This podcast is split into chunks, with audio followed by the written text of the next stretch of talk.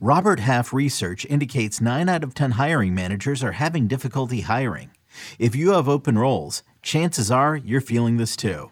That's why you need Robert Half. Our specialized recruiting professionals engage with our proprietary AI to connect businesses of all sizes with highly skilled talent in finance and accounting, technology, marketing and creative, legal, and administrative and customer support. At Robert Half, we know talent. Visit RobertHalf.com today.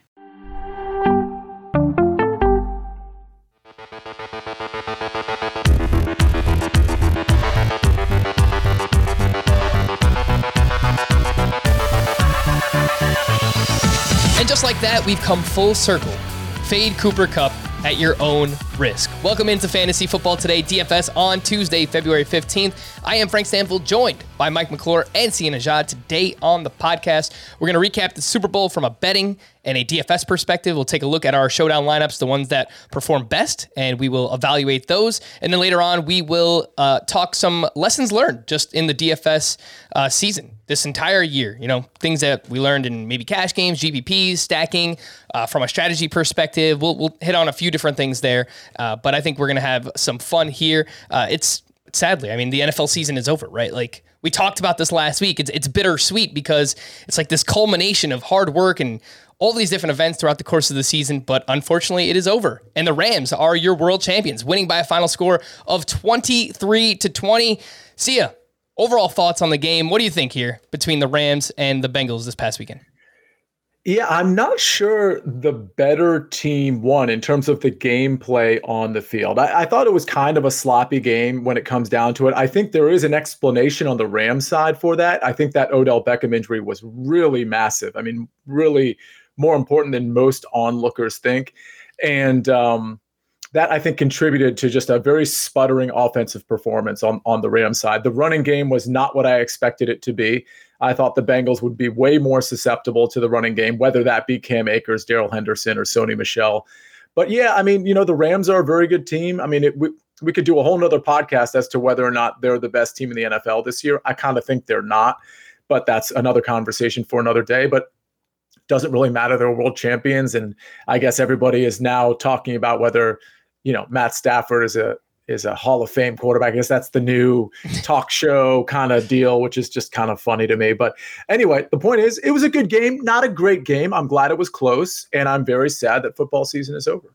Yeah, I think we see this in all sports that the best team doesn't always win. It, it feels like it should work that way, but it doesn't. Uh, you know, there's whoever is hottest at the right time. Obviously, we see that more so in like baseball. I feel like you know if a team just gets hot, they can you know go all the way to the World Series. Uh, football, I mean, it, it's more often than not, I think it's a truer test of, of the most talented teams and obviously coaches on the field. Uh, but yeah, overall, I, I don't know. I, I, don't think that the Rams and the Bengals were probably the, the two best teams this year in the NFL, but hey, they made it here nonetheless. And maybe it depends on who you were rooting for or, or who you bet on in this game. But See, I actually kind of felt that the the Rams were the better team, uh, more so in the second half, I guess. Like the Bengals got off to this awesome start in the second half, and then there was just a bunch of complacency, and it, it, it felt like you know whether that was due to their offensive line uh, struggling. Obviously, six sacks in the second half for the Rams definitely helped them out.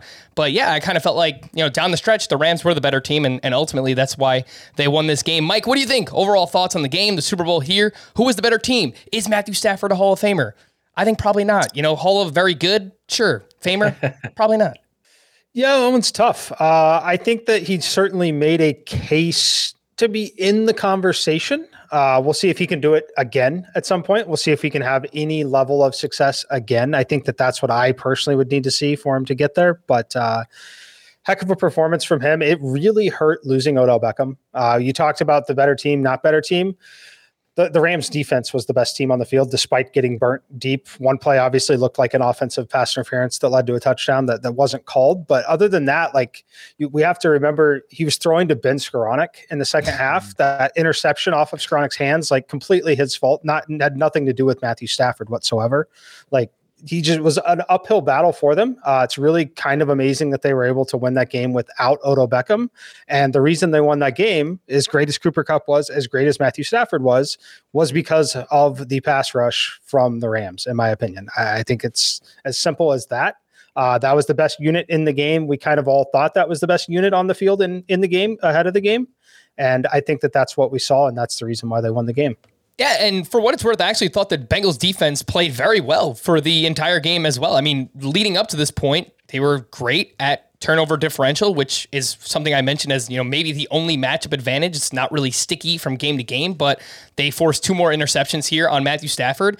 They sold out to stop the run and they did exactly that. You know, nobody was able to run for the Rams. Cam Akers, Darrell Henderson, Sony Michel, no matter who they threw back there, uh, they sold out to stop the run, and, and they did a great job of doing it. But overall, it was just too much Cooper Kupp in the end, too much Matthew Stafford, and of course the the Rams defense uh, sacking Joe Burrow six times again in the second half there. So shout out to the Rams. You're uh, I was about to say World Series champions. It's just this crossover of I'm doing so many baseball podcasts right now, and then to, to hop over to football again, it's just Man, my head is all over the place. The Super Bowl champions, Los Angeles Rams, very well deserved. Uh, Sia, the bigger question thoughts on the halftime show, man. I mean, this was, I truly think that there are, there are very rare times that things get hyped up at, at like and live up to the expectation, right? So, I mean, everyone's ranting and raving about how awesome it was. And it really was that awesome. I felt like it was every 30 to 40 year old male's dream in that, in that halftime show. And, and it was awesome. So it was. You know, what's really interesting is while it was happening live, me and Mike were on the early edge watching it as we were doing kind of a live watch party for the early edge sports nice. line, CBS Sports, you name it. So um, the interesting thing is, I had it on mute, of course, as we were doing that watch party. So I was able to actually watch it twice because I watched it with the you know the music and everything actually last night. And just the sheer optics of it, when I was watching it on mute, I was really impressed by it. All the sets, all the, like the little rooms that they were traveling in and out of. I thought it was really cool just to actually watch it on mute. And then when I actually heard the singing or whatever it was, lip syncing or whatever, the actual performance, I was even more impressed. In fact, I walked away from that thinking to myself, wow, that's even better than I thought it was going to be. And I thought it was going to be really good. So super cool. I was very impressed.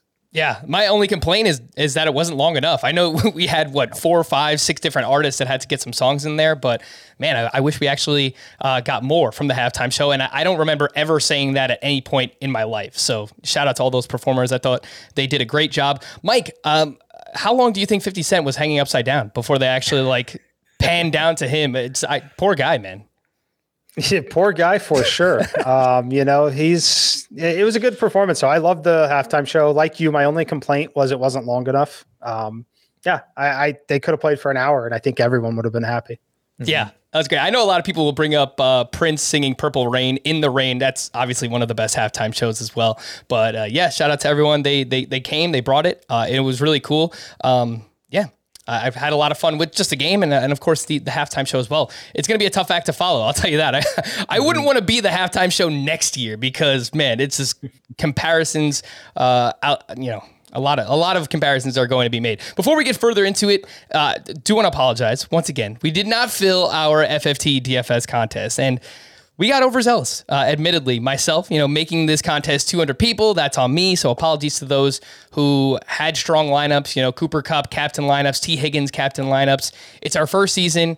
Obviously, it's a learning experience. Uh, so we know things that we need to improve on moving into next year. And that's why these guys gave us a B plus grade last week. So, you know, look, there's room to grow and things to improve on. So again, apologies. We appreciate all of your support. And to anyone out there all season long who joined our contest, listen to the podcast, watch the podcast, we really do appreciate all you guys. And, and it's really been a, a, a truly fun first season. So we wouldn't be able to do it without you guys. I uh, just wanted to get that out of the way uh, and apologize for, for not yeah. having that contest run.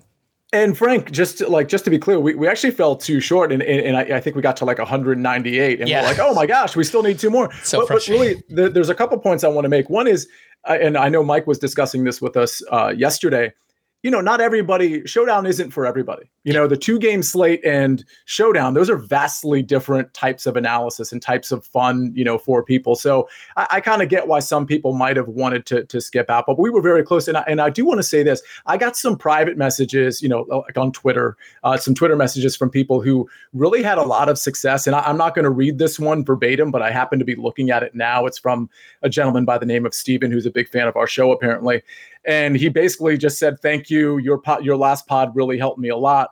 And he actually had Tee Higgins in the captain spot. He won a ton of money. He actually almost had an outright win for thousands and thousands of dollars. Wow. He ended up finishing 22nd in a very large contest. His lineup was Higgins, Cooper Kupp, Matt Stafford, Joe Burrow, Tyler Boyd, and he specifically said he listened to Mike's advice regarding that sixth spot in terms of just throwing somebody random in, like a Chris Evans. Well, he ended up throwing Brycen Hopkins in there as his sort of random, hey, maybe he gets some run play. And of course, that really worked out for him. And by the way, Chris Evans got a catch too. So, you know, those types of things can happen in games like this or really in any game. So, even though we didn't have a contest, that wasn't the only message I got, by the way. It does appear that some people listened to our podcast and did make some money outside of, you know, our contest, which which didn't uh, come off. So th- I just wanted to thank everybody for sending those messages, for tweeting at us all season. Uh, I can tell you, this person right after he sent me the message did an Apple Podcast review. So we obviously. Uh, if if you have five seconds to do that and hit five stars and you know write a line or two, that's great too. But I just wanted to send that out to everybody. We really appreciate you being a part of this whole endeavor. 100%. Look, as much as we want to win money and have successful DFS lineups ourselves, obviously we want everyone out there who's listening and watching this to have uh, successful lineups as well and make some money. That's what it's all about. It's not just about us and we want to give the best advice that we can and i, I feel like we really did a good job of, of doing that throughout the course of the season. So shout out to everyone who watched uh, and enjoyed all season long. Chris evans man could have had a monster game too. Joe Burrow overthrew him down the right sideline. I was like the Leonardo DiCaprio mean. I was like pointing at my TV. I was like, Mike, Mike, Chris Evans. he could have done it. He almost did. So, uh, man, yeah, that could have been a lot of fun as well. Let's uh, let's jump into the Super Bowl recap. We'll first talk about how we did from a betting perspective, and then we'll take a look at our lineups as well. I wound up going six and six, which on the surface doesn't sound great. I had a live bet on the Bengals once they went down a touchdown. I was like, yeah, I like the Bengals anyway to win the game. I'm, I'm going to jump in. I'm going to do it live.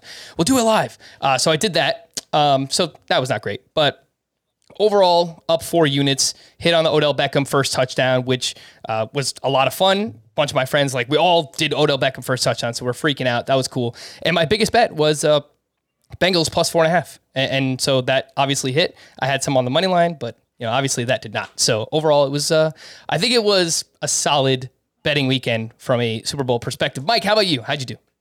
Great weekend. Uh, 3 and 0 on all the full unit plays that I made. Uh, nice. Mixon under 95 and a half there.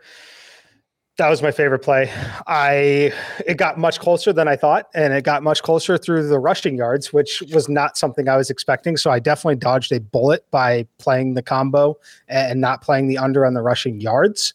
Uh, and then my biggest play was a parlay on the game. I took the Rams money line. I had the Bengals plus 14 and a half, and I had the over 35 and a half total points in the game, paid plus 162. That was my favorite uh, play of the week. I gave that one out well over a week before the game even started. Um, yeah, it ended up really nice. And then on Early Edge Live, caught Cooper Kupp's live number uh, at 87 and a half. He finished with 92. Hmm. Uh, so got a little a little fortunate there as well. Uh, really helped that they kind of fell behind in the game uh, and had to force feed Cooper Kupp at the end of it. So got a little lucky with them, but it was very very good for me. Yeah, I was right there with you. Tailed that Joe Mixon pick under 90. I got it 95 and a half. I think it closed closer to 90 and a half total yards, but five receptions for one receiving yard. That will definitely get it done. Thank you, Joe Mixon, for uh, your inefficiency in the receiving game. Sia, how was the betting weekend for you? It was pretty terrible. I got to be honest. So I had the Mixon under rushing prop, which of course, you know, it, it, was really interesting because I don't know if you guys remember Joe Burrow. It looked like he snapped his knee again. You know, hopefully his knee is okay. But immediately the next drive, I mean, everybody would have been able to see that. The next drive, of course, they're going to run the ball consecutive times to give Mixon some sort of not Mixon, Burrow some sort of breather. And those happen to be, I think, the two longest rushes or two of the three longest rushes that Mixon had of like 14 and 15 yards. He doesn't get one of those and you know the under comes in. So that was unfortunate. I had Samaje Perine over eight and a half receiving yards. Obviously, that didn't come in partly because Chris Evans got some work, frankly. And then I also had Tee Higgins over five and a half receptions. He had a great game, like I expected, but it was mostly through, you know, a couple long passes, got in the end zone twice, but he didn't get the five and a half receptions I was expecting. And then to add insult to injury, I had the, the Rams minus four. So that didn't work out. Some good news. I did give out Ja'Marr. This wasn't an official play on the early edge, but on fantasy football today, I, uh, Frank, I know you were on with them last week. I was as well with Dave and Jamie and Adam, and I gave out that Ja'Marr Chase over rushing prop, which I believe came in.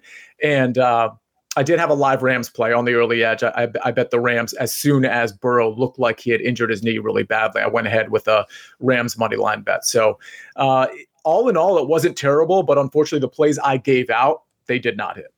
Man, you know what's so interesting too, and I guess this, you know, this goes further into just I guess betting philosophy and just where the NFL is at right now. But how do you figure out, Sia, whether to play a reception prop or a receiving yardage prop. I feel like that's one of the toughest things to figure out when you have a player that you like in Tee Higgins because, like you said, he clears his receiving yardage number easily. You know, obviously helped out by that uh, missed offensive pass interference call, but four for 102 touchdowns. Like, what goes into your thought process when deciding whether or not you want to go over recep- receptions or over receiving yards? Well, it was really the scheme that the Rams run. They play a lot of zone, a lot of cover three, and I thought, especially with CJ Uzomah, you know, hurting, I didn't think he was actually going to play. He ended up playing on a limited basis, like not, not not a super surprise there. But I thought Tee Higgins was going to be the safety blanket down the middle of the field, down the seam, not take over the tight end role, but almost simulate it from a route standpoint. And I, I, guess I was wrong ultimately because he was lining up on the outside quite a bit and running some of those traditional wide receiver routes, but that's that's where the analysis came in. I thought they were going to keep Tee Higgins and Ja'Marr Chase underneath them in terms of the Rams defense. So therefore he piles up the catches but doesn't necessarily pile up the yards. Man, I'll tell you what, from a dynasty perspective, fantasy football, if you got Tee Higgins or Ja'Marr Chase or Joe Burrow or any combination of those, you should feel really good because uh, I think they're in pretty damn good hands. Those guys are all awesome. Uh, it actually could have been a better day for me too. Uh, on the day of, I was like, I need more action, which is just like, don't ever do that. That that's like probably like discipline and betting 101. It's like even if it's the Super Bowl, just just don't do that. Kendall Blanton, I took him over 29 and a half and I I took the over total field goal. So I didn't go with the individual kickers, which mm. is something I did like last week, but I went over three and a half total field goals in the game, and of course it winds up with just three. And I'm I'm rooting for the Bengals to drive down the field, kick a field goal. Let's go into overtime. The the possibility of the Bengals winning that game. Ultimately, it doesn't happen. Uh, and man, Kendall Blanton like hurts his shoulder early in the game. Brycen Hopkins, you mentioned the name earlier, Sia. Third string tight end comes in, clears this number with ease. Four catches, 47 yards on four targets it's just very frustrating. Mike, uh, do you have any further points that you'd like to make about discipline and maybe even in the biggest spots, not adding more bets the day of just because, you know, it's fun? yeah, so it's kind of confusing though because we're on a you know a DFS podcast. It's a Super Bowl, but like they're drastically different. Uh, in yep. you know, and it frustrates a lot of people too, especially providing content, right? But like on the betting side, your biggest motivation should be to beat the market, get the number as quickly as possible. Like when you're betting NFL, if today is Sunday, I should be getting ready to fire for next week if I can. That's when you're going to get the best numbers most of the time. Mm-hmm. If it's playing DFS and it's Tuesday, like I, I'm, I should be setting everything in DFS on a Sunday morning, right? You mm-hmm. should. Le- they're drastically different. You're highly incentivized to wait as long as possible in DFS, and you're highly incentivized to go very early in the betting market. So it can kind of get a little confusing if you're used to playing DFS all the time. You want to go in the day of the game, go try and bet the game. You're obviously going to get a worse number in most of those instances. Uh, so I guess something to keep in mind for those of you out there, um, if you're trying to do both try to get on the betting side as early as possible. And on the fantasy side, wait and gather as much information as you can because the prices don't change. All right. Before we actually get into our DFS lineups from last week, this is a crazy combo, but eh, look, so much needs to happen in the offseason free agency, NFL draft. There's going to be a QB carousel, so on and so forth.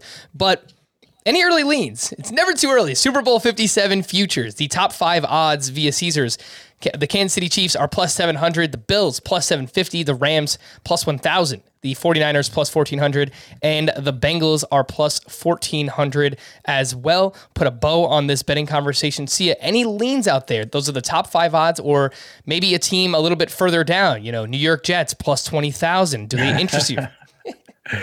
Yeah, I have a I have a lean. I mean, before I, I even looked at these odds, uh, I mean, I'll just go ahead and give you my my Super Bowl for next year. It's the and and this is I, I'm going to say this as fact because everybody will forget it, you know, 11 months from now. But I genuinely think the two best teams in the league next year are going to be the Buffalo Bills and the San Francisco 49ers. That's who I expect to meet in the Super Bowl. If you're looking at odds and you're looking at value, I suppose the plus 1400 for San Francisco is decent. It's really all about the Trey Lance experiment. I think Kyle Shanahan can kind of rein him in and sort of allow him to learn while on the job because he does have a lot of learning to do. But uh, those are those are my two favorites. Uh, wh- whether you should bet on them is a different conversation, but th- that's who I like. And I'll say this again. I say this now, and I actually believe it, but hopefully everybody forgets when it blows up in my face 11 months from now. But I don't think the Rams are going to make the playoffs next year. And if they do, they sneak into a wild card. I don't think this team, as constituted two days ago, is going to be the team that we're going to see next year. And even if it is, I Sia a lot of regression potentially coming with them. All right, yeah. You know what's so interesting about not only the Rams, but the other teams you mentioned as well, see the Bills and the 49ers, is that all of them have lost parts of their coaching staff. So we're going to have to see where they go next, how they adjust to that. Uh, Josh Allen playing in a new offense, what's that going to look like? Uh, uh, the 49ers, they lost their uh, either QB coach or offensive coordinator as well. Obviously, Shanahan runs everything there anyway, but it, all these teams are going to have to make adjustments. Um, the the Rams they lost their offensive coordinator, they lost another assistant as well. Von Miller is a free agent. Odell Beckham is a free agent. There's been talk this already this offseason. Aaron Donald, Sean McVay, can they hang it up? And these are all things that we're going to find out over the next couple of months. But eh, just a little fun conversation to have here and try and figure out uh, who we like heading into next season. Mike. It's way too early. It's February 15th. Do you have any futures here in terms of Super Bowl 57 that you like? I do. Um, obviously, the, the AFC, I think it's, I shouldn't say very clearly because a lot of teams can win it, but it, has got to be Buffalo and Kansas City. Like, I, I, hope that's the AFC game we get in the AFC title game. Uh, but in the NFC, it's super interesting here. Uh, one I will mention, I'm just going to mention the Packers still at plus 1600. Uh, the odds are too far off if Rodgers is able to return to that situation, um, I would make them a pretty clear favorite. I would make them favorite over the Cowboys at that spot. But if that doesn't happen, which that price point kind of tells me it may not happen with Rodgers being back there, I like the Saints plus 3,500 on the New Orleans Saints. The reason why is we've got quarterbacks on the move all over, and Denver keeps being mentioned as one of the spots that's highlighted, right? If I am a legitimate quarterback like that, Denver is the last place I want to go. I know that they have a good defense, but why would I want to play in the same division as Patrick Mahomes and Justin Herbert at this time? Like, I, it doesn't sound fun. Not to mention someone like that in the NFC going to the AFC. Now they've got to deal with uh, Lamar Jackson. Now they've got to deal with Joe Burrow. Still, they've got to deal with Josh Allen. Uh, I think it's a it's a little bit of a long shot here, but the Saints uh, they've been good enough defensively at times. Tom Brady's gone. The Bucs aren't very good at this point unless they can replace him. Uh, the division is weak, so they could put themselves in a favorable playoff spot. I will most likely, with again, I talked off the air with you guys with this. I'm not going to actually go invest in it, but I, I, get lots of free bets from you know playing volume throughout the season. So when you get awarded some of those free bets, that this right here is something that's perfect to use it on. But look out for the Saints. They are a team that I will for sure be betting to make the the playoffs next year. All right, plus 3,500 is to win the Super Bowl next year for the New Orleans Saints, plus 1,600 to win their respective conference. So, I mean, either way, I mean, if you think they're going to wind up playing the, the Bills or, or the Chiefs, or you're just worried about that AFC team, you could obviously look at conference winner as well this early on. And I agree with you, Mike. We were talking beforehand.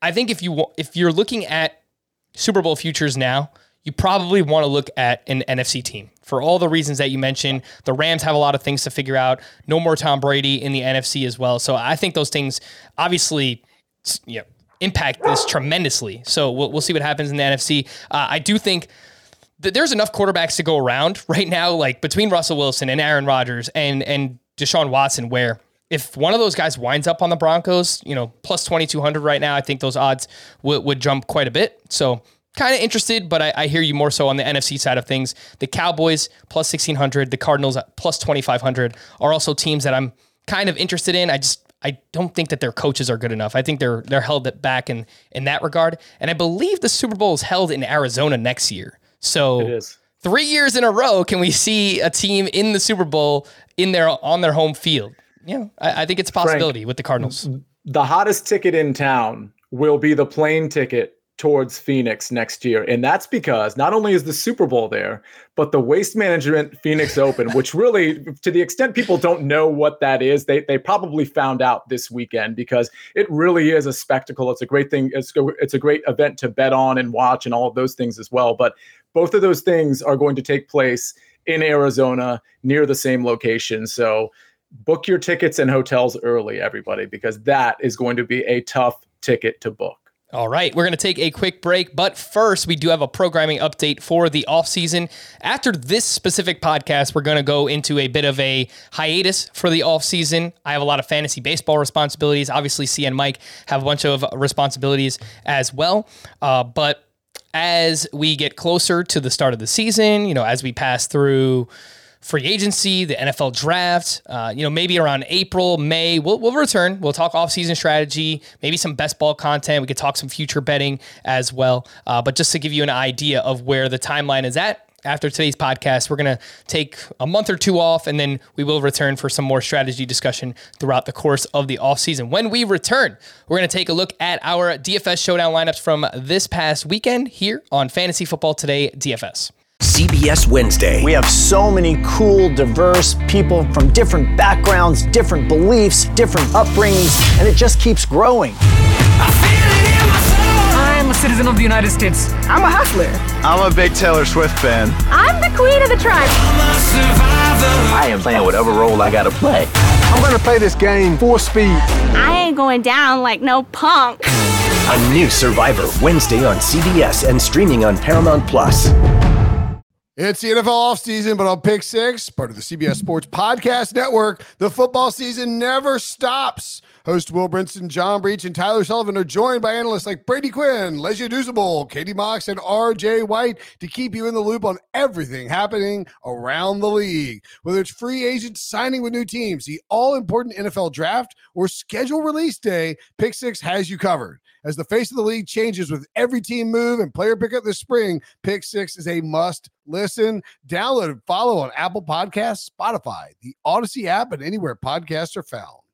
All right, so let's recap some of these lineups, and we will start with your lineup here, Sia. For those watching us live on YouTube, we're going to throw the lineups up like we did throughout the course of the regular season. Make sure to subscribe if you haven't already, youtube.com slash fantasy football today. Sia, you put up 119.22. You had Joe Burrow in this lineup with both Tee Higgins and Tyler Boyd. You had Tee Higgins in the captain spot. Cooper Kupp, Odell Beckham, and Darrell Henderson on the other side of this game. And I really do think that Darrell Henderson, even at his price point, I think he was the key to the slate. He scored eight DraftKings points. He was only $1,600. He played 32% of the snaps. He had three catches for 43 yards on five targets, which was tied for third most on the Rams this past weekend. I know it sounds crazy because he only scored eight points, but at his price point, Sia, I think that Darrell Henderson was needed in winning lineups. Yeah, it certainly helped to have Darrell Henderson at 1600. And by the way, he could have had a much better game. I mean, he, you know, he he was missed on a couple uh, receptions or a couple passes from Stafford, and he probably should have been in the game a lot more. Um, Cam Akers was just so inefficient. He didn't look like he had really any burst for whatever reason. So, you know, this lineup is okay. It's not like I, I was actually going to show you a Cooper Kupp in the captain lineup as well, which was probably a little bit more properly correlated. But because Tee Higgins was my captain pick on, on my cheat sheet, and because I had him at captain more than really anybody else, I did want to have this one up here. So, you know, I jammed in Tee Higgins at captain and I and, and I had Cooper Kupp. Obviously, you know, I wanted I had Tyler Boyd because I couldn't afford Ja'Marr Chase. So I have Joe Burrow with his two pass catchers and Henderson. I think the problem with this lineup is I had two pass catches for the Rams as well. And so you you know, you're going to be hard pressed to have an outright here without Matt Stafford and his two pass catchers. So I probably could have finagled this one a little differently. Uh, but nonetheless, it ended up cashing. And frankly, if Odell Beckham was healthy for four quarters instead of a quarter and a half, obviously this could have done a lot more damage. Did it have outright potential though? You know, I'd love I'd love Mike's opinion on this because I think the answer to that is no. I think I I actually made a mistake in this lineup. But again, I wanted to show this lineup because I had Tee Higgins in captain, and that was important for me to put up there. All right, Mike, you are our showdown aficionado here on the podcast. Did this lineup have potential to take home an outright? And did you personally get to Darrell Henderson in any of your lineups? Uh, I did not get to Darrell Henderson. Um, I talked about him on Sportsline's early edge show live, basically wanting to play him live. At that point, he looked great when he was in the game, especially in the passing game. But I did not get to him as far as the lineup. So the lineup was good. It did not have the potential to win outright. I mean, it obviously could have tied and chopped, you know, and had it, it would have been a lineup that was likely duplicated still at that point, which is fine. Uh, you know, it's very hard to get different in a one game with this many entries. Uh, but it's a very good lineup, very high floor, uh, really captures all the players that you wanted to have. So I, I like it. And, you know, while the goal is obviously to, to win the entire tournament, there's absolutely nothing wrong with cashing lineups. Yeah, there certainly is not. Actually, I, I, wish that I cashed in a few more of my lineups. That would have been nice this past weekend. And you know what? I should have known about Darrell Henderson too. Right before the game started, I was at a Super Bowl party. My dad was there too. I look over to him and he says, You know, I played a bunch of Darrell Henderson today. I said, What? You played Darrell Henderson. You gave us Sony Michel last week as your sneaky pick on the podcast. What are you doing?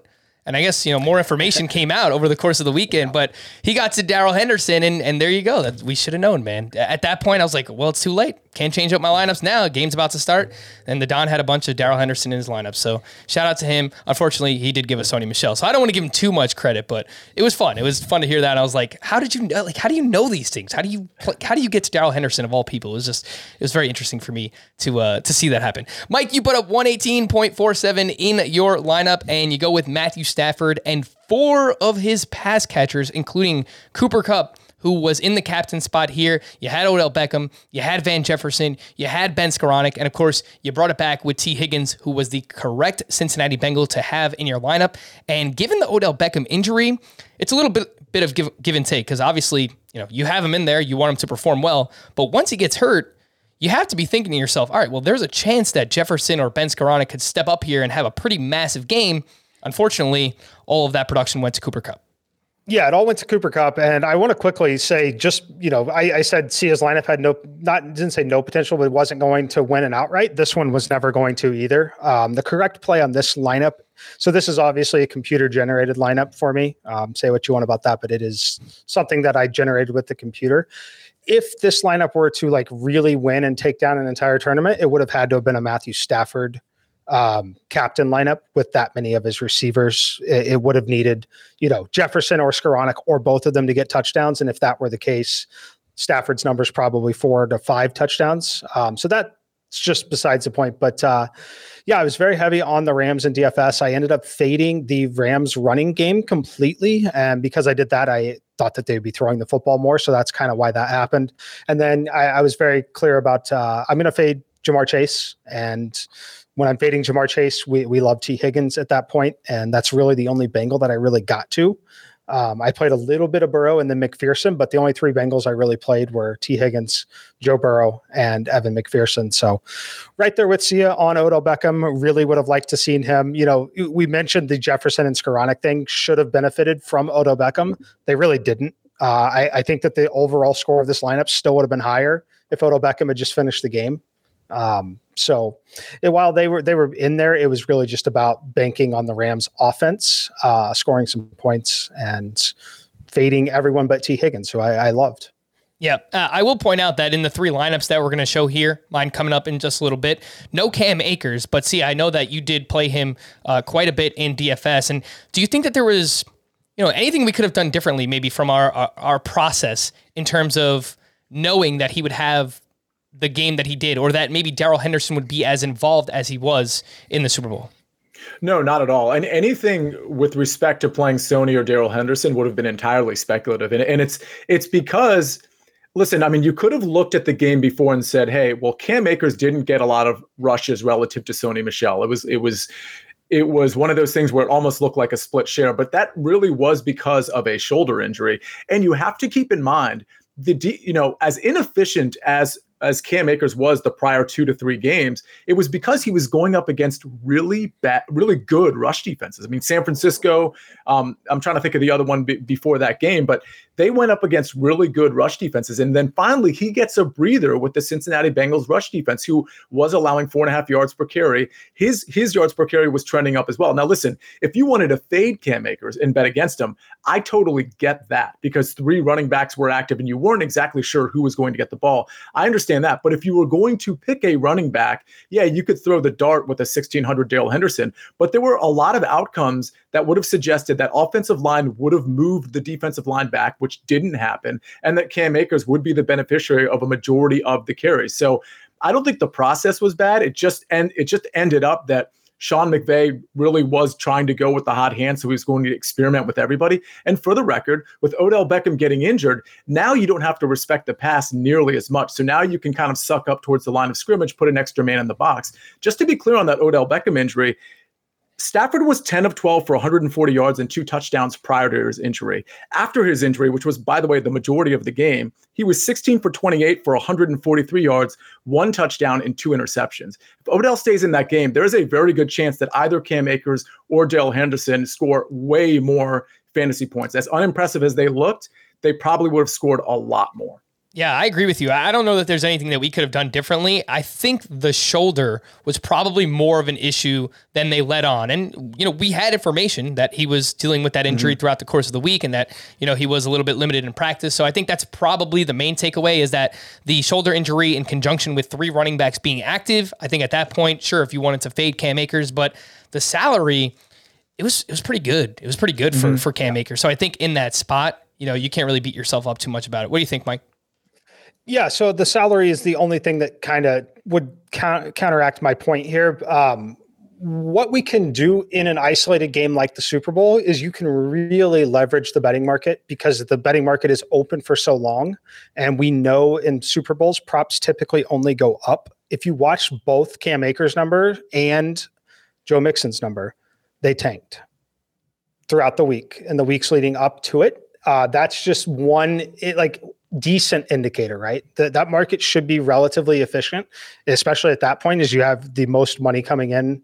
Um, so just things to watch. It's ultimately what took me off of Joe Mixon completely. Where early in the week, uh, even though I personally was on that under, I wasn't necessarily expecting the market to move exactly with me. I, I thought it'd be a scenario where I'd bet it, it'd drop a number or two, and then by game day it'd come right back up because numbers trend up towards game day in the Super Bowl. Didn't happen like that, and when it didn't happen like that that took me off of using Mixon as like a flyer in the captain spot and things like that. So it's something to remember and stick away for games that we have a little bit longer lead in or less games. So, like when we get to the playoffs next year, really look at things like that. Get to the Super Bowl next year, really look at things like that. If you find players in those games where you have more money, fewer games, which makes it more efficient, if you find players that player props are just tanking on, probably a pretty good indicator that you might want to slow down uh, on playing them in DFS. And then at this point, if you're still worried about it, simply take their over, right? Because the over is still a median type number that doesn't necessarily mean they have to score a touchdown. And at that point, you obviously would have lost this week. But in the future, if you're on the fence about it, I personally would fade them in DFS, play the lower owned guy, and then if you have sportsbook access, go bet their over. They can still hit their over by two or three yards. Not going to kill you in DFS, and it's a win-win on both sides. I think it's a really strong point that you make there, Mike, and it's something that I need to get better with as a as a DFS player as as, someone who is diving more into betting myself. And, and, you know there might be some people listening to this podcast who maybe they, eh, they don't have betting available to them yet. Obviously you know it's it's becoming more available throughout the course of the United States so on and so forth. But look there's a lot of crossover right now between DFS and betting. And I think using that to your advantage as a DFS player is is de- is something you definitely want to look into doing. So I think it's a really really strong point there that you make. And uh, we'll wrap up here with my lineup, who uh, won me two dollars. How about that? Uh, I put up 114.9 here on DraftKings, loaded up on the best wide receivers in this game: Tee Higgins in the captain spot, Cooper Kupp, Ja'Marr Chase, and Odell Beckham. And then I went with both kickers, Mike. So I took your advice. I, I played the best pass catchers in this game, the the highest volume pass catchers who also have massive upside. I know that you guys were a little bit more weary here on Ja'Marr Chase, but uh, ultimately went with two kickers and four pass catchers. What say you when it comes to the construction overall of this lineup? I I mean, I really just I don't know. You, you tell me. I mean, is there is there any upside in a lineup like this? Yeah, I mean, there's upside in it. The only the one thing I would have done differently, which I don't remember the price points to get there. Um, if I were to play like Cooper Kupp is the one I can play in the captain spot without his quarterback. Uh, if I were to play Tee Higgins in the captain spot, I would want to play Joe Burrow over Ja'Marr Chase. I don't know if the salaries would have allowed it or not. Again, I don't remember what the price points were. I don't even know exactly where Joe Burrow scored. But in general, Higgins and Chase are going to be negatively correlated, just the way that offense works. Um, so the, the correlation there with Higgins, like Kupp can get to the captain spot because he's a high volume target. He can have the 10 catch, 100 yard game with only one touchdown, and, and Stafford, because he might have only thrown one touchdown in the game, not get there. With Tee Higgins, not necessarily the case. He's either going to get his on multiple catches or two touchdowns in the red zone kind of thing with low yardage, which would again want you to have that quarterback. So the only thing I would have changed, which again, I don't know if you even could have based on the price point, but I would have tried to play Joe Burrow over Ja'Marr Chase uh, in this specific lineup. And then as far as the kickers, eight and six, not exactly what we wanted from him. McPherson's first game under, uh, not in double digits. However, go look at what they scored relative to the running backs and their price points, and they were better plays. Fair enough. Yeah, I don't know. See if you got to any lineups with both kick- kickers in it, but Mm-mm. you know, once you once you do that, it allows you to, to spend up for these other pass catchers here. So uh, I've never done it before, but I was like, hey, it's a Super Bowl. Let's try it out. I mean, it cashed, but yeah. I, I, definitely agree. You know, it, you know, the two pass catchers on each team, I definitely would have tried to thread in a quarterback somewhere in there, probably for Ja'Marr Chase, which I think you could have done. Um, if, if I recall, Burrow wasn't too much more expensive than Ja'Marr Chase, so I, I think maybe I would have gone that route and and maybe kicked one of the two kickers to the curb. All right, yeah, I think it was might have been ten thousand six hundred for Burrow or ten thousand eight hundred, so it was close. I think it was either two or four hundred dollars more than Ja'Marr Chase. So might have been able to make that happen and, and something that we will uh, consider moving forward when playing showdown lineups. Let's wrap up with our DFS lessons from the season. Put a bow on this NFL season, our first season here at Fantasy Football Today DFS. And look, the first lesson, first and foremost, I started the podcast with it. Fade Cooper Kupp at your own risk, man. I I mentioned it in the middle of the season. It kind of became the slogan for for this entire NFL season, for this DFS season. The guy was just ridiculous. And again, like these hyperbolic statements are thrown around the best wide receiver season ever. It, it really might be. I mean, he pulled off the receiving triple crown. He led the NFL in receptions, 145, receiving yards, 1,947, and receiving touchdowns, 16. He added 33 more catches, 478 yards, and six touchdowns in the postseason alone. He was named first team All Pro and Offensive Player of the Year, Super Bowl MVP.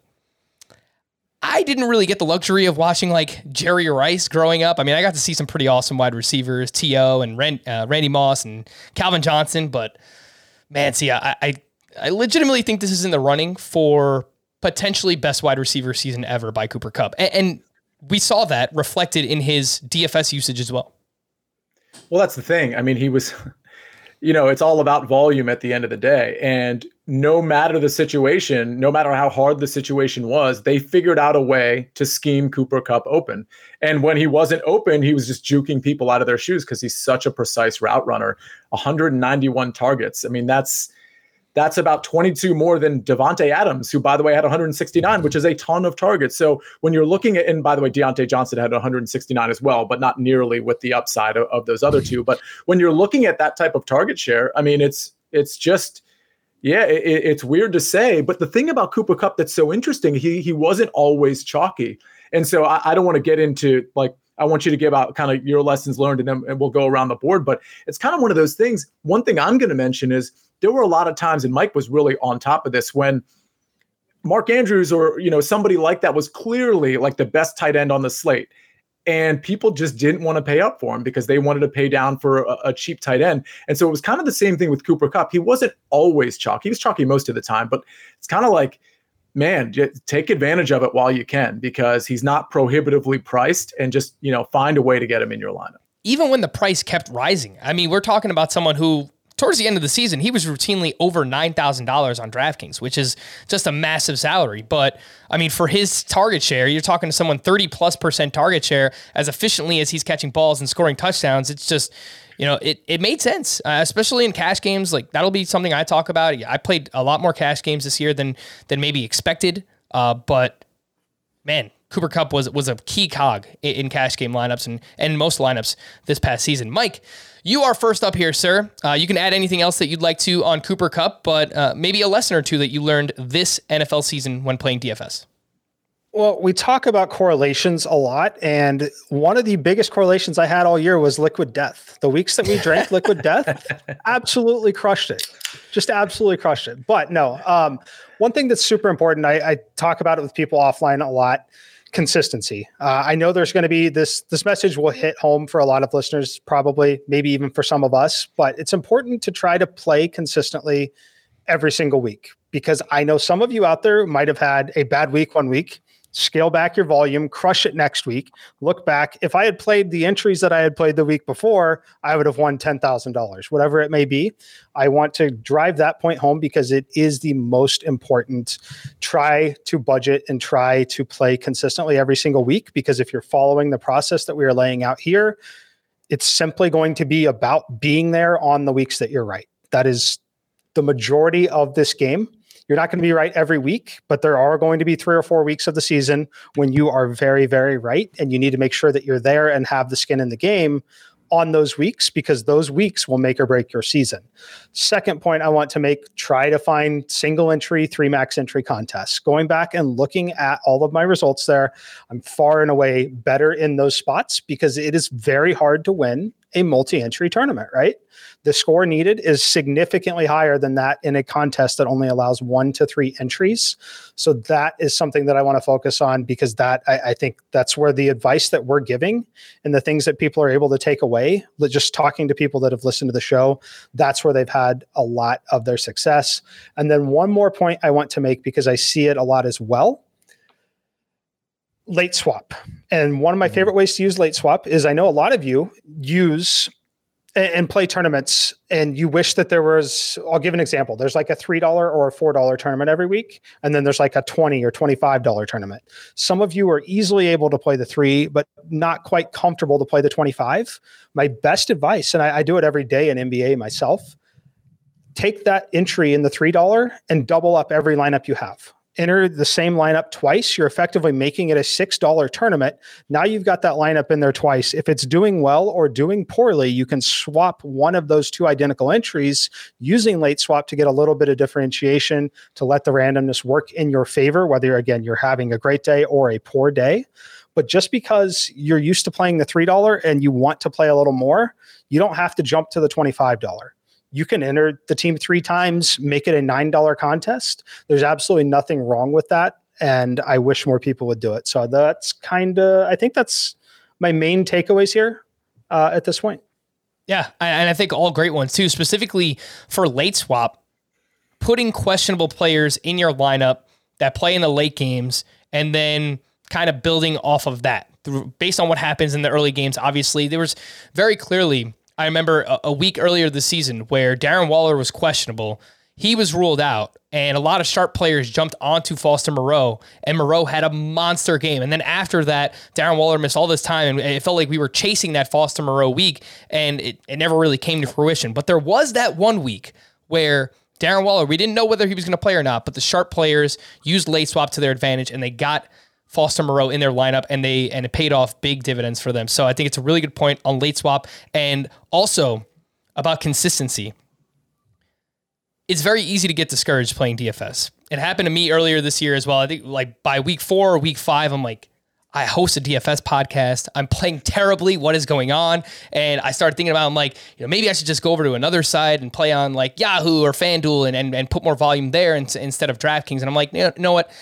Stick with the process and hopefully, you know, things will, will turn out better. And they did. I mean, the second half of the season was much, much better for me, and I never really scaled down. In fact, I went the other way. As I started to win more, I played these higher price point cash games, built up the bankroll a little bit, then it allowed me to to play more volume and uh, you know upscale a little bit. So I would say again, you're right, Mike. Consistency, stick with it, and don't just get discouraged. So yeah, I know a lot of the times something that you mentioned throughout the course of the season is that especially for you and Mike, you guys play more GPPs than I do, is that you're not going to win every week. But when you win, because you're taking the stances that you do, it's going to be a bigger win than maybe the average person or that you're used to seeing. So, uh, again, like just don't get discouraged on those weeks where you lose. I think is a really strong point for DFS as well.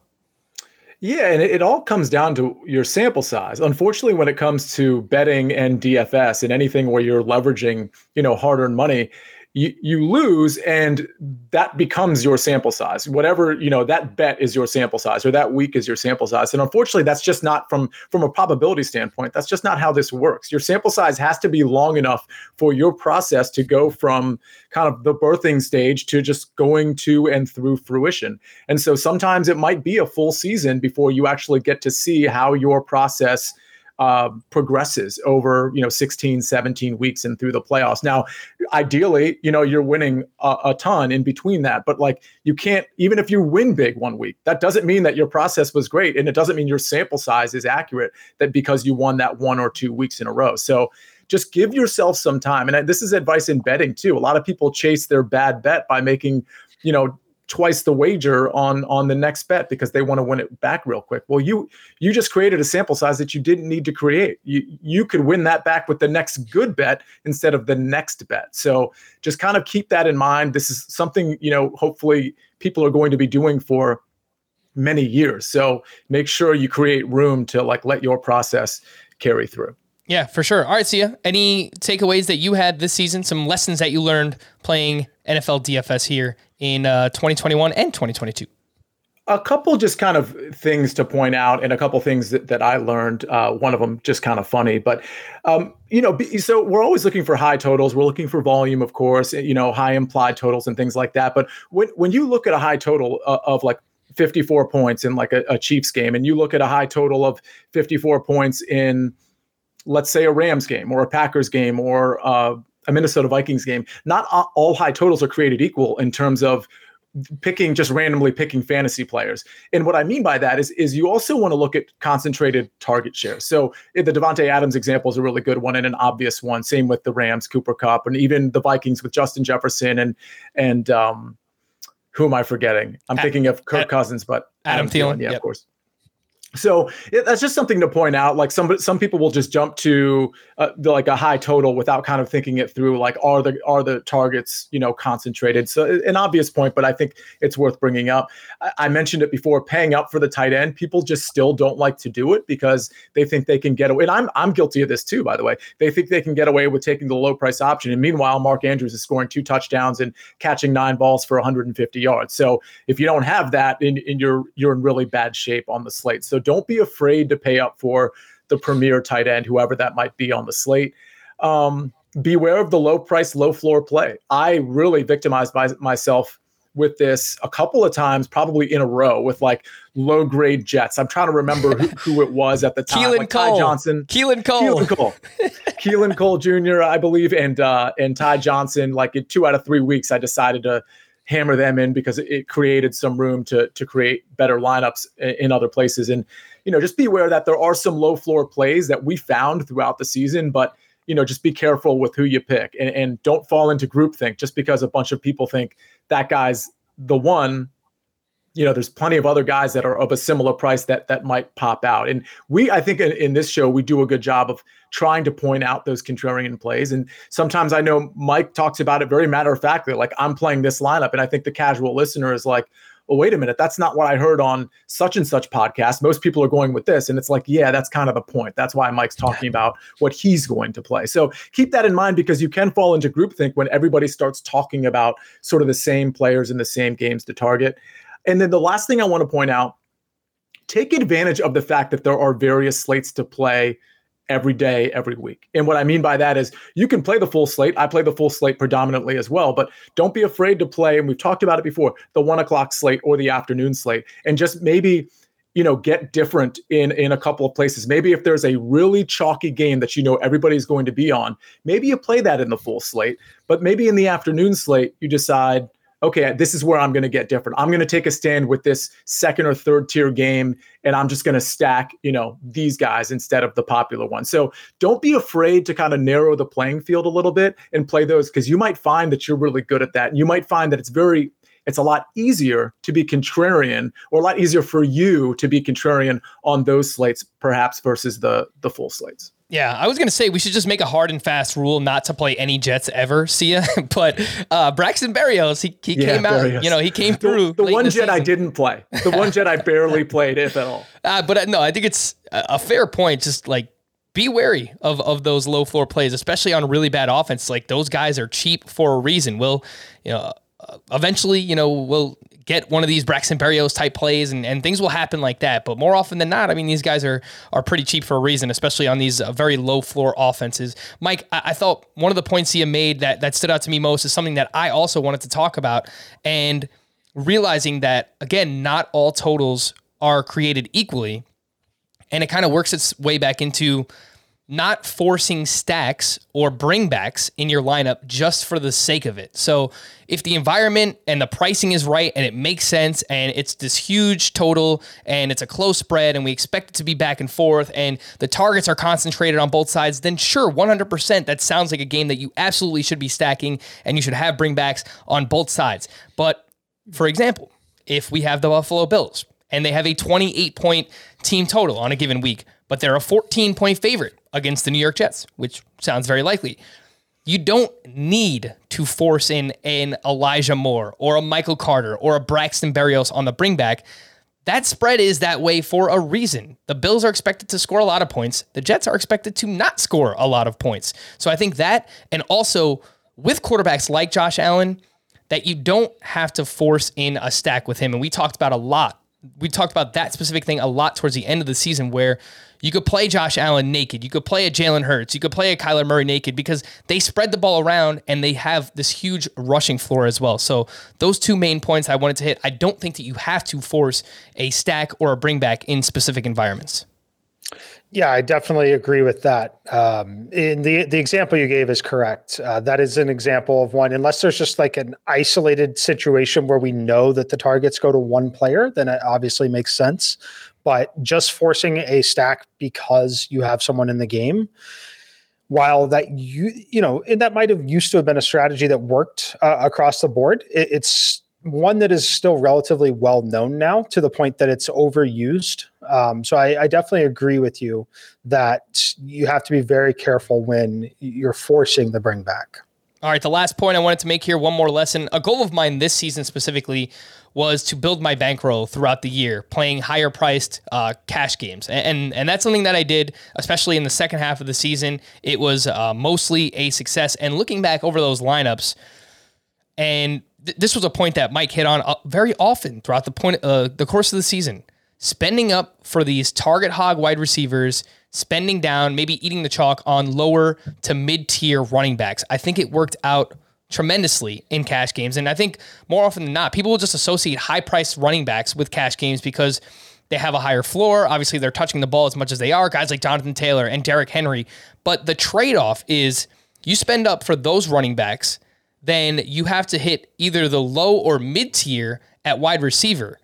And that just isn't as profitable, especially on a site like DraftKings where it's full point PPR and you have guys like Cooper Kupp going out and getting double digit targets and double digit receptions. So pairing those wide receivers, those target hogs, with high priced quarterbacks who are going to run and give you that safe floor and mid, uh, low to mid tier chalk running backs, you know, guys that are filling in that week, whatever, uh, for someone who's out, whatever it might be. See, I found that for me, that was the most profitable strategy in cash games this season. I don't know if it's going to be moving forward, but obviously that will depend on the slate and pricing. But that's what I noticed this past season. Yeah, that'll probably be the strategy moving forward too. I mean, I think it, you know, you know, unfortunately, it's it's not necessarily for me. It's not a hard and fast rule because obviously it's like matchup dependent and sure. slate dependent. But I, I absolutely agree. I mean, you know, just to like strip it down to something really, really simple, the the idea that you're going to get like eight to 11 targets for like a, a premier receiver down the field, presumably, versus let's say 14 to 17 targets behind the backfield and you're not even getting the reception for it. You're, it, it's a handoff, so you're not getting that that point in there. I mean, it, it, it lends it, especially considering this is like a passing league now. It really lends itself to the idea that, like, yeah, of course, it makes sense to assume the volume of the receiver, especially since that receiver is getting a point on DraftKings versus the volume that we know we're going to get with the with the running back who's not going to get that point for the for the carry. So yeah, they get like a lot of the goal line work and, and that's team dependent and matchup dependent, of course, and touchdowns can be kind of fluky anyway. But I, I absolutely agree. I mean, I'm I'm definitely with Mike and yourself on that. Uh, but I do, I'll admit, I still do pay up for the Jonathan Taylors of the world when I think the matchup is just too good to pass up. For sure. Yeah. It's not like a hard and fast rule by any means, but it's just something, you know, looking back at my lineups today, we would pull up our cash game lineups every single week here. I still have all the screenshots saved. And it just seemed like more often than not, I was spending up for one or multiple wide receivers, you know, hitting that lower to mid tier at running back and then also spending up at quarterback. And and that was the best combination, in my opinion, of floor and ceiling this past season. Go ahead, Mike. Yeah, well, and I think the thing that we need to talk about here on this too is that strategy. It's probably going to be profitable in cash games. It's a really great strategy to make sure you don't lose money playing DFS, if that makes sense. It's going to be difficult to win and take down tournaments that way just because you do get on the chalk running backs. And the reason why people want to pay for the running backs and find the super low value wide receivers is because most people pull up a large tournament, go look at the top of the leaderboard, and how you win one of those tournaments in most scenarios is you have the best running back, Jonathan Taylor. You're there on his three touchdown, 200 yard game, and you've also hit on the $3,200 wide receiver that catches a touchdown and 100 yards. And that's what people see and want to try and build. So I think you really need to understand what you're trying to build for more than anything. But I will say that, yeah, I'm very confident. And I've talked about it you know mostly all year that jamming in the target hog wide receivers is a very good way to ensure that you're not going to lose money playing DFS. Like a worst case scenario on um, on most weeks is you're likely going to break even uh, in that spot just because you're you're going to be having that super high floor throughout all those positions. If you're right on those value chalk running backs, you're not getting hurt by them having good days. Um, yeah, I, I think that that's something that needs to be pointed out because like what Sia is talking about still playing Jonathan Taylor likely a better strategy if your goal is to go try and win first place in the millionaire maker all right. Yeah. This one went longer than I thought, but I think a lot of really valuable information here. So, covering all different kinds of bases from betting, uh, Super Bowl futures next year, and of course, uh, DFS strategy as well. Now, this is it, our first season. I think it was a lot of fun here. We again appreciate everyone for watching and listening throughout the course of the entire season. You could still find all of us here at the CBS Sports Podcast Network. If you want some golf advice, you'll be able to find Sia on the First Cut Golf Podcast. Betting advice, you'll be able to find both of these guys over at the Early Edge. So subscribe to those podcasts if you haven't already. If you have a hankering for some fantasy baseball content throughout the course of this MLB lockout, as we wait for that to conclude, hopefully at some point, uh, you could of course find me there as well. For Sia and Mike. Mike. I am Frank. Thank you all for listening and watching Fantasy Football Today DFS all season long. Uh, we are going to be back at some point. We will see you then.